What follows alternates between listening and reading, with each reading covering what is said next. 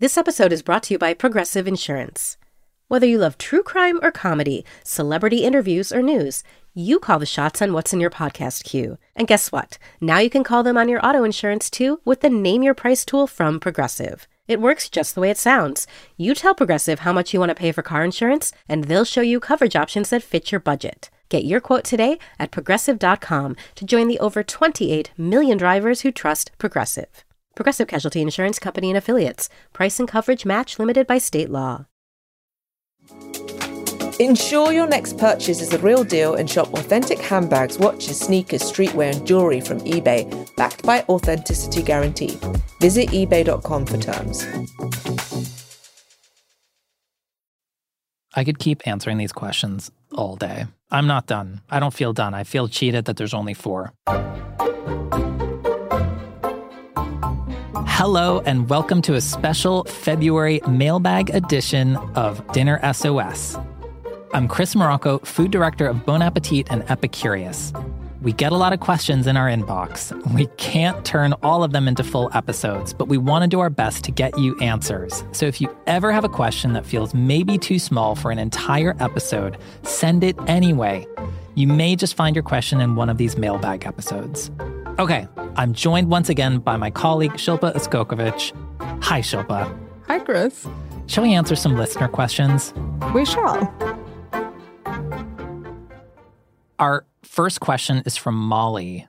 A little background on her. She says she's been a vegetarian for 20 years. Her husband is also a vegetarian.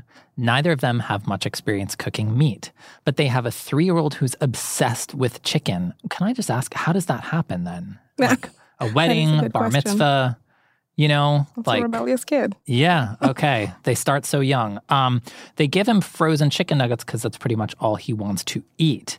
She wants to know what is a good chicken dish I can make my three year old that is A, foolproof so I don't have to taste it. That's fascinating. B, freezes well so I can reheat it later since he will be the only one eating it. Also, preferably no bones because meat makes me queasy. I mean, I, I have thoughts. I, I mean, I have them. thoughts. Yeah, I mean, Let's unless unless you want to elbow your way into this one. no, no, go ahead. Okay, so uh, this is this is this is the tricky thing. It's like, do they like chicken or do they like crispy fried things? you Mm, good know, question. even pan fried, right? Yeah. Because part of me is like, oh, well, if they like crispy nuggets of stuff, you know, who said it has to be chicken anyway? Right. You could use a plant based alternative. Yeah. You could also just try it with fish, right? And like branch out into like fish fingers or fish nuggets. Mm-hmm. Where my brain went is, and this is like how, very much how one of my kids eat, which is not an indicator of anything other than just like how weird, you know, kids can be. But he just, he wants sauce. You know, he's he's happy enough with the chicken, and I'll make him chicken katsu or just a breaded, you know, kind of shallow fried um, chicken cutlet but it's in the sauce that we kind of like expand his repertoire of like what he will eat, right? So I'll make like a Japanese curry, like Yeah. just sauce, no texture, no additions, no solids, just the pure gravy curry, right? I'll also sometimes make a little like kind of bulldog adjacent sauce. Mm. You know, little jam, little ketchup, little Oh, Worcestershire, you know, and just mm-hmm. tell them it's like it's magic, whatever. I mean, tell them whatever. Tell them it's friggin' bug- bulldog sauce, and Yeah. they can deal with it. You know, but it's it's it's in nudging the kind of the barriers, right? It's it's in you know gentle kind Yeah. of um, Expansion of their expansion. Yes. Thank you. Yes. that I find like I have the most success. Mm. Um, plus, like Yeah. you can just freeze a yeah a, a cooked chicken cutlet and then just whack it in the Oh, yes. you know Absolutely. big time or freeze you know dredge them, freeze them raw, and Oh. then And then cook them just off? cook them cook them from frozen. Yeah. I mean, I suppose. do you I think your chicken patties like being like dredged a la minute? You know, when you go to like your Yeah. chicken burger drive-through. Yeah, no, absolutely not. Um, no, I was yeah, I was gonna say just making a homemade version of Yeah. like the chicken nugget is a great upgrade. Um, Totally. And it checks off all the other boxes. It freezes well. There's no bones. No you bones know, about it's it. pretty much foolproof. You can dial down how much salt there is. Mm-hmm. Um, so that is a good thing to start with. And then, you know, speaking to your point about making a few small changes to switch things up, you can change things up in the breading, like add some shredded coconut, add sesame seeds, mm-hmm. add a different spice or whatever. And Yeah. you have yourself these 10 different variations, which, you know, satisfy everybody there, I think. Yeah. And as long as you're dredging and shallow frying stuff, like why don't you do some tofu for yourself? You know, why don't you do like big slices of eggplant? You know, why don't you kind of get into like I just feel like, you know, where my heart breaks on a Monday night is in having to do a three-part dredge on anything. But if I'm dredging, I mean, I'm dredging to win. Oh, yes, yes. You know what I mean? Like I'm a good- Mm-hmm. dredging for England, right? Like I'm gonna dredge until there's no more dredge. And It's like very traitorous of you that you didn't choose an American team, but all right, continue. We'll let you live. Move on. it's okay. Um, You're excused. um, you know what I mean? I'm just saying, you know, there's that is a, a type of dish that like you Yeah. can really kind of like have fun with that framework. Let's yeah, just say. I agree. I agree. Um, that's a good strategy. Read a bunch of stuff, different stuff, Different stuff. and then freeze that. I would say cook and then freeze because that's even easier. Mm-hmm. Um, because if it's frozen and then you put it in the oil, then sometimes it splatters on you. Okay. Fine. You know. the I voice would- of reason. There we go. Very unusual that it's me this time, but okay. That's not the role you normally play. okay. I want to shout out the cheese cracker crusted chicken by Elena Besser. Um, this was from about a year ago and or something. And it's just like a really fun cutlet. You use um, cheese crackers, you know, like whatever, goldfish or anything in that world. What's the other one? The square one. Ritz. No, Ritz. What's the other one? Not me. Cheez-Its, Jake. He's all hopped up on his tofu bow, coming in like the voice of God. Cheez-Its, you can use those.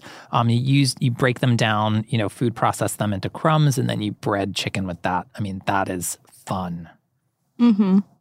Um, and the one that I want to talk about or recommend is the air fryer sesame coconut chicken tenders from Rachel. Uh, and these are fun because they have a bunch of seasoning, but it's eminently adaptable. You can switch out the seasoning for whatever you choose or skip it altogether. Um, and there's coconut, there's sesame. Again, you can add more or eliminate one of them and just increase one of the other. Um, yes, very easy to make. You can do it in the air fryer, uh, and it has a sauce alongside. We're going to take a short break, and then we'll be back to answer more of your questions. Hi there. I'm Deb Perelman, creator and mastermind behind Smitten Kitchen and the author of three cookbooks. And I'm Kenji Lopez Alt. You might know me from Serious Eats, The Food Lab, and The Wok. We're both professional home cooks, which means that we create and test recipes, obsessing over them until they're just right. And on our new podcast, The Recipe with Kenji and Deb, we'll share our techniques and ingredients so that you can learn everything you need to create your own perfect recipes. From Radiotopia from PRX It's The Recipe, with Kenji and Deb. out now on your favorite podcast platform. Apple Card is the perfect cashback rewards credit card. You earn up to 3% daily cash on every purchase every day. That's 3% on your favorite products at Apple, 2% on all other Apple Card with Apple Pay purchases, and 1% on anything you buy with your titanium Apple Card or virtual card number. Visit apple.co slash card calculator to see how much you can earn. Apple Card issued by Goldman Sachs Bank USA, Salt Lake City branch, subject to credit approval. Terms apply. Our next question is from Kyle. Kyle is slowly upgrading his kitchen knives one by one to replace a set that is about 10 years old and showing a lot of wear. Rather than going out and buying another set, he would rather piece together a collection of high quality knives. Do you have any brand recommendations besides what a quick Google search would return? Chris, I think this is your topic. Really? Let me drag out the feel like- soapbox. no, I, hey. No, but you're if- good at it. That's what I'm got- saying. If you okay, well, you Yeah. know, if you got thoughts, I mean, please, I'm, I am curious. You know, pound for pound, I think the best knife brand that appeals to folks who appreciate the sturdiness of a Western style knife and slightly soft, softer, more forgiving steel, but also with like a kind of keenness and a thinness to the blade. That's about as nerdy as I'm going to get because not everybody wants to follow me down the rabbit hole. I'm here. Mac knives, MAC knives. They're, um, you know, they're they're kind of classic line. Um, Mac Professional is just so good for the money. I think it's just about the best out there. They're cool enough and perform well enough to work for professionals, but they are, you know, well within the realm of kind of affordability for most home cooks.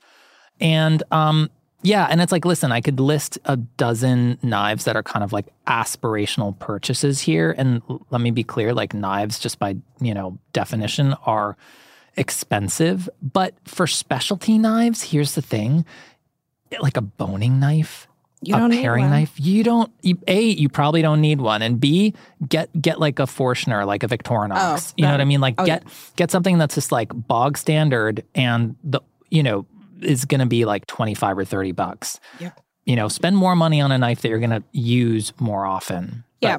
And actually, that's I actually want to take it back to that what you said uh, about the boning knife, etc. And I think we both know that you don't need so many knives. You really need a chef's knife. You need well, you need multiple paring knives. I would say. I mean, I get by without a paring knife most of the time. oh, okay. But but I mean, you know, yeah, sure, they're great, but again, you don't need to buy the best paring knife. in the no, world. absolutely not. No. Um, but I would say chef's knife, paring knife, serrated knife, and that's it. You Yeah. really, that's all you really need. Really, really need. Uh, and then you can upgrade. Maybe if you're really butchering meat, you can get a boning knife or like a fillet knife. But this is these are the three things you need. So agree. Invest in the chef's knife. Um, invest in a serrated knife, but they do tend to last forever, regardless. I still have my serrated knife that I think came with my like culinary school Me kit. too. I still have it, like it refuses to die. yeah, it's it still like can't. fine. Yeah, you it's fine. And for the paring knife, I do have to say I like the Vic- Victorinox. Victorinox. Yeah, like the the Swiss Army brand Yes. Victorinox. They're honestly their knives for in terms of less expensive knives are just incredible for the performance. And for, you know, Yeah. specialty knives or paring knives, you can get a set that are like razor sharp for probably, you know, 20, 25 bucks. Yeah. Um and the trick is to get the serrated paring knife because they tend to stay sharper for much longer. whoa. Yeah, I like them. Our next question is from Anna. Anna wants to know if you had to choose a theme or cuisine, etc., for every day of the week, Meatless Monday, for an example, what would you choose and what are some dishes you would include? Wow. Great question, but I feel like we could be here all day uh, if we had to choose one for each day of the week. So we're actually just going to each choose one go to theme uh, for one night of the week. I want you to start. I was going to say immediately Korean food. Really? Immediately. Yeah. Yes. Um, I love Korean food, and we find it. We find ourselves eating it at least once a week. Um, and I think Tuesday or Wednesday is a good day for Korean food because I usually cook like a bunch of like panchan in uh, over the weekend, and then it's perfect. You know, when you come home, you cook rice, and then you have all these things. Um, I You think said banchan, Yes. not punchim. no, I said banchan. Okay. Um, and Do you want to explain what a banchan is? Oh, banchan are these little sides, if you will, I guess, um, that you can make ahead usually, or you can make it right before. But it's usually little sides that accompany the meal. Uh, a, traditional Korean meal. Um, they can be mostly vegetable based, tofu, sometimes meat, uh, but they just accentuate the entire meal and round it out. Uh, and I think that is so fun. Uh, and that's why I love Korean food in particular because when you look at the ingredient list, it's not a lot of ingredients, but every dish tastes different with different ratios of the same ingredients. Um, so I think it's a great cuisine, um, and I love it. That would definitely make my list. Um, what about you? Yeah, it's interesting uh, you said that. I you know, Korean cuisine obviously is like ubiquitous in some areas and then not seen, you know, in others. Um, and I don't think it's filtered through in terms of Korean staples quite being as prevalent in grocery stores or haven't up until very recently. For sure. You know? Yeah. It, it it's more in recent days that you can find kimchi gochugaru, gochujang, you know, um, consistently like in a Whole Foods type market. Mm. That wasn't always the case. That used to be like a specialty you know, sure. kind of situation. Um, I agree. I mean, Korean food is just so flavorful. The stews, just on their own, I think are remarkable. Um, that's yeah, that's interesting. Yeah. Um, I don't know. I, you know, growing up, my mom managed to pull all these different kind of repertoires almost out of a hat on weekdays. You know, she'd make stir fries, she'd make Oh. tacos, she would make all of this stuff. And I don't know, like, you know, kind of where it came from or what her inspiration was. Yeah. But she just, she would just, she wasn't, she wasn't afraid of trying something. Oh, that's Um, interesting. I yeah, I feel like I'd almost want to pick a new cuisine every week and force myself to try something different. Cuz I'm terrible at that. I'm Oh, yeah? Oh, I'm Oh, the I worst. wouldn't. I wouldn't imagine you. For, I have no. I I like I I don't look at I don't look at cookbooks from the standpoint of like actually cooking from them yes, of course. you know? And, you know, my repertoire is what it is. And I get inspired, you know, I, I get, I sort of take in new ideas through the things that I'm eating and things that I'm seeing. Yeah. But in terms of actually turning around and just deciding, oh, well, I'm, I'm making injera, right? Because it's Friday night and I got to do something different. Yeah. I'm um, pushing into, you know, areas that you were not really familiar at all Yeah. and kind of then feeling your way through it, right? Because maybe you don't know how it's supposed to taste. I think that that would be my default. It's like one night of the week that's set aside for just trying something new, mm. wherever it's coming from, Yeah. and follow the recipe, Well, which is also very hard for me. yeah. I don't. I don't think. Once you get to a certain stage, I don't think you follow the recipe anymore. You just you just let go, and then you do what you can. Not not when it comes to baking, but when it comes to cooking, absolutely break all the rules. um, that's that's something I prescribe to as well. But I really. So, uh, did you? You said your mom cooks a bunch of different food, but did she have like certain days for certain things? Like, No. Okay, it was just whatever struck her fancy. Yeah, Yeah, I, I grew up similarly, but I do think there is something to be said for like a meatless Monday or like a roast chicken on a Sunday. I always wanted to be that person who had that schedule. Um, I do think there's some freedom in that. I you know? can't plan. I mean, I'm so bad at planning. Chris, you're No. revealing different sides of yourself no, today. I just I can't. I have to keep it together, like at work and in like public. So like Yeah. at home, I'm just like, "Bah, it's 6 p.m. and I'm just gonna figure it out. okay, good to know. um, yeah, I'm I'm not a planner either. So there's Anna's question answered. Okay, we're going to take a short break and then we'll be back to answer our final question. Hey, listeners, Chris Morocco here. If you find yourself in a dinner crisis, the Epicurious app comes to the rescue.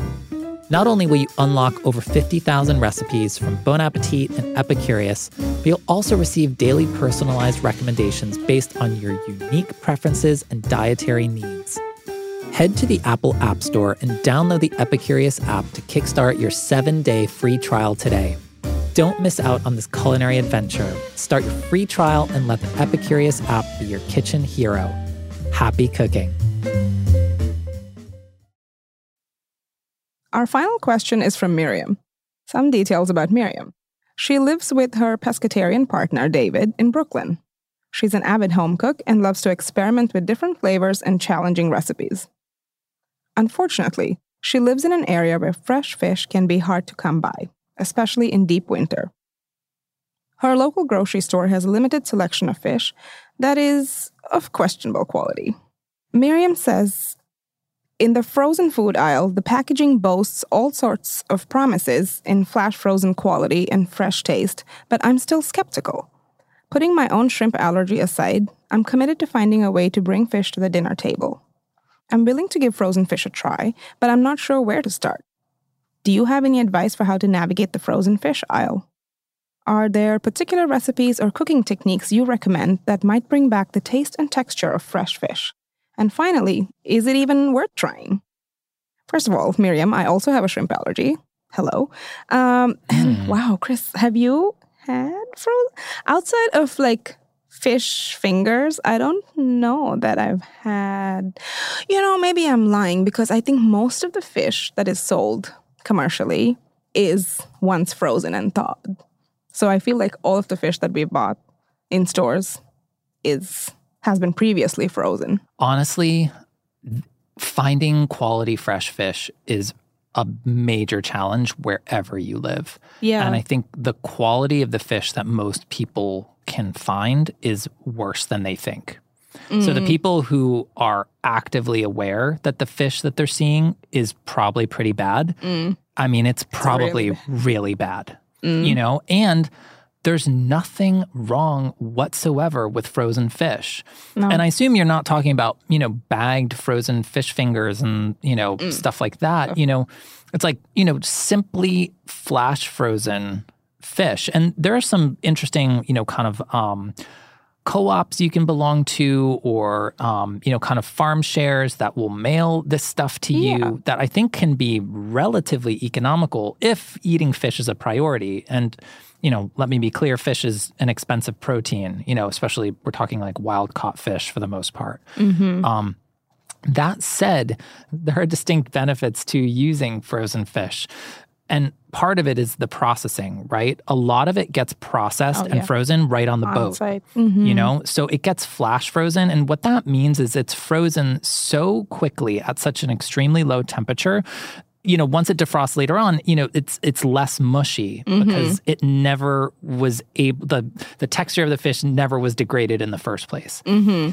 Now, you're not going to find all kinds of fish frozen necessarily, right? Like the, the typical types of fish that you're going to find are salmon, mm-hmm.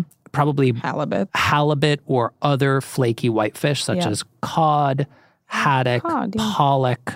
You know, would it be cool if there was like more interesting frozen fish? Well, sure. But like that's already like not that bad. You know, like the world of flaky whitefish, like that is so adaptable. Yeah. You know, um, but I think in terms of the recipes that you're gonna use, here's the thing: like you can't necessarily treat that fish like it's like perfect, pristine, you know, fresh fish. Like it is going to be a little bit different, you know? Mm-hmm. And I feel like, can you find frozen skin on salmon? Maybe. I think so. Would the, would the skin be on it? I feel like yes. I feel yes. I've definitely seen.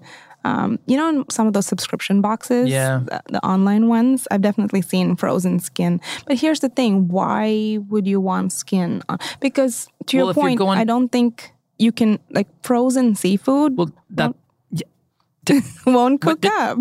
what, what, the, the skin? Yeah, the skin. It's not going to get crispy? Well, that's what I was trying to get at. Like, is the skin ever going to go crispy? Exactly, it won't. Are you sure though? Well, here's the thing. You most people will usually struggle to get crispy skin even when the, you know, fish is fresh. And when it's frozen, I don't I don't I don't think it ever performs the same as um, yeah, the per, the performance may if in that preparation, I mean. in right if you're looking for crispy skin Mm-hmm. you know like especially like we're talking on like salmon like a flatfish like halibut you wouldn't tend to usually eat the skin although you know opinions vary um, you know you you might have to suit your recipe choice you know um, you know to fit the the kind of the product that you have so Yeah. all that said like i i feel like you know i'm a little bit over crispy fish, like meaning like seared fish anyway. yeah.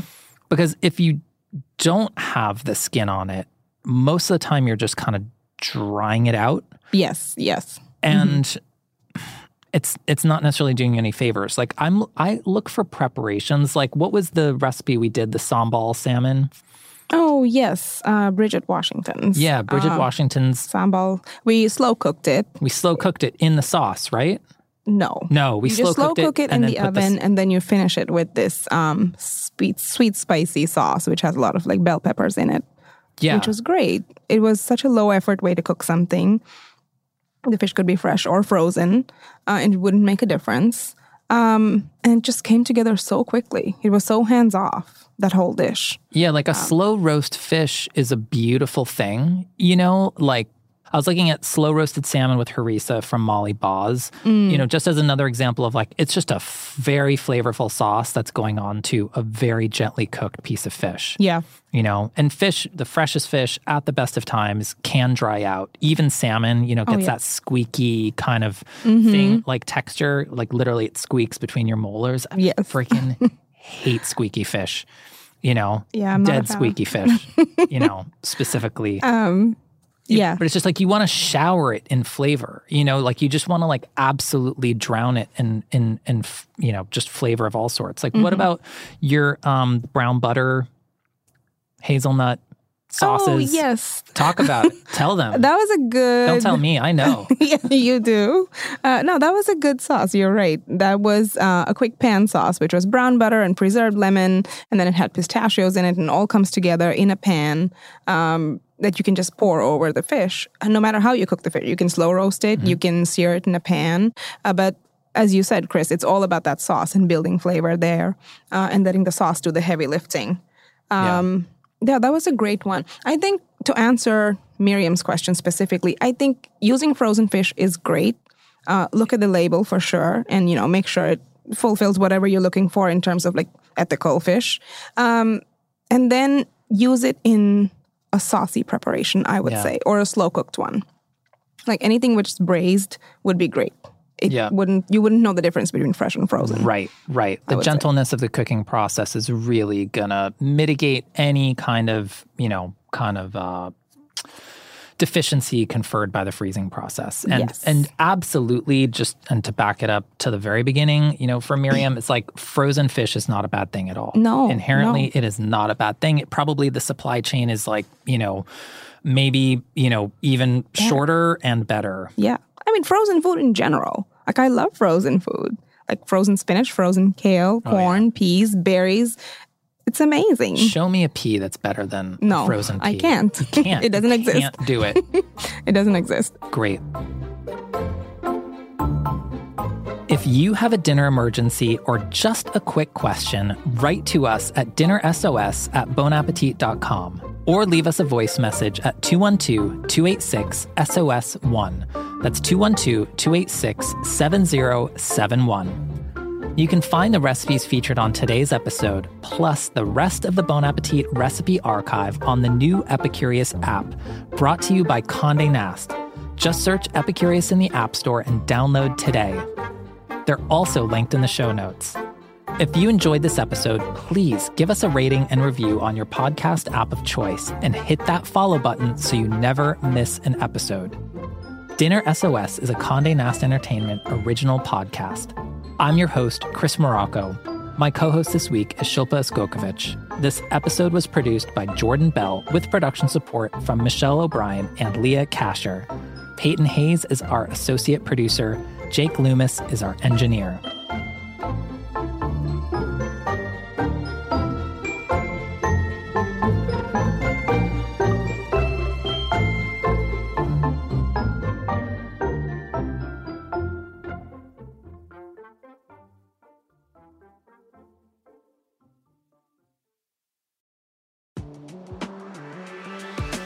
Hi, friends. I'm Cameron Rogers, mental health advocate, mom of two, content creator, and host of Conversations with Cam. This podcast is dedicated to having honest conversations, prioritizing your well being, and reminding you that no matter what you're feeling, you are not alone. We'll discuss mental health maintenance, the ups and downs of motherhood, the trials and tribulations of life, and have a lot of fun along the way. Whether you're knee deep in diapers or just trying to keep your sanity intact, this podcast is for you. Expect laughs, maybe a few tears, and hopefully some breakthroughs along the way. Make sure to subscribe and tune in for new episodes of Conversations with Cam every Wednesday morning.